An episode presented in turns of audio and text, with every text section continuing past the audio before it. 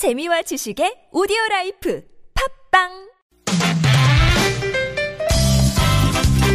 빡빡한 일상의 단비처럼 여러분의 무뎌진 감동 세포를 깨우는 시간 좋은 사람 좋은 뉴스 함께합니다.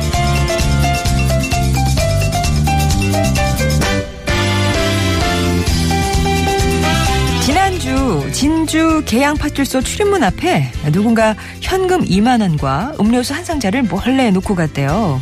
와 누가 그랬을까? 궁금증은 함께 놓여있던 손편지가 풀어줬습니다.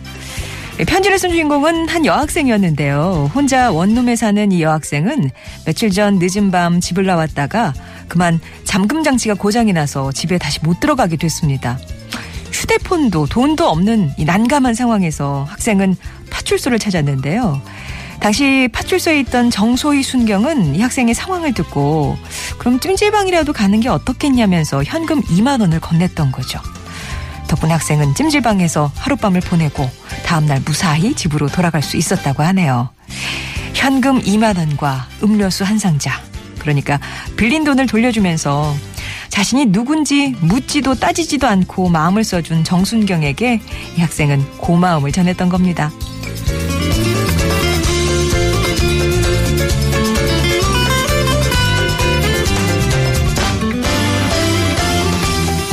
일본의 역사학자가 독도는 한국 땅이라고 말하는 게 쉬울까요? 올해 75살의 구보이 노리오 박사는 역사 교사자 일평생 한일 역사를 공부한 일본의 역사학자입니다. 지난 22일 부산을 찾은 구로이 박사는 일본 고지도 33점을 공개했는데요. 아, 그 중에 9점은 세상에 처음으로 공개된 거라고 하네요.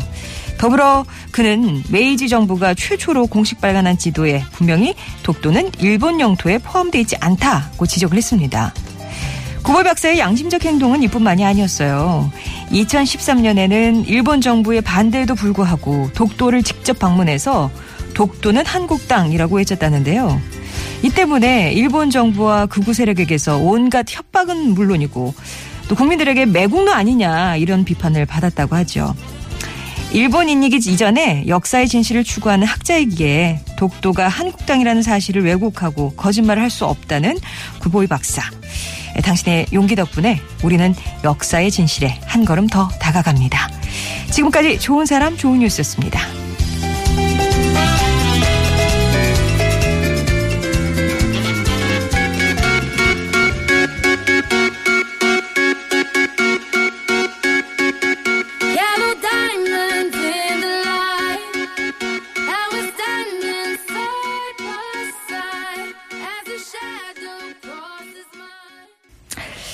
아, 들으신 노래는 리안나의 We Found Love였습니다. 야, 진짜 그 일본인들 사이에서 독도는 한국 땅이라고 외치는 일본인 역사학자 75세 예, 이 박사님. 아, 용감하시고요. 예. 이게 뭐 이게 내가 버릴 수 없는 그런 양심을 지키는 거 이거 참 가치 있는 일 아닐까요? 그리고 어 우리 학생 얘기도 사실은 뭐 그러니까 묻지도 따지지도 않고 그냥 찜질방 가세요라고 이제 줬던 돈이니까 그냥 넘길 수도 있었는데 갚을 줄 안다는 게 예, 기특하네요. 음.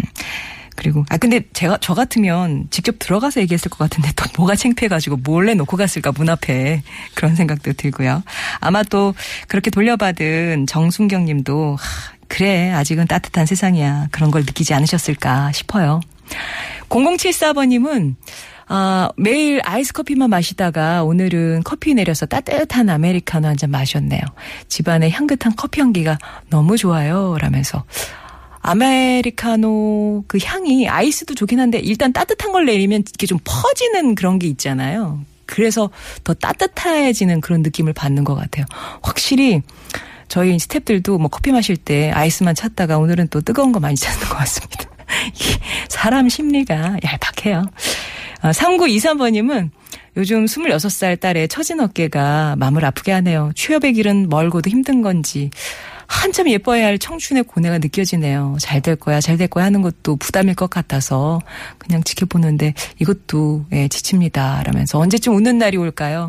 9월에는 웃을 일이 많아졌으면 좋겠습니다. 이런 부모님의 마음을 또 보내주셨어요.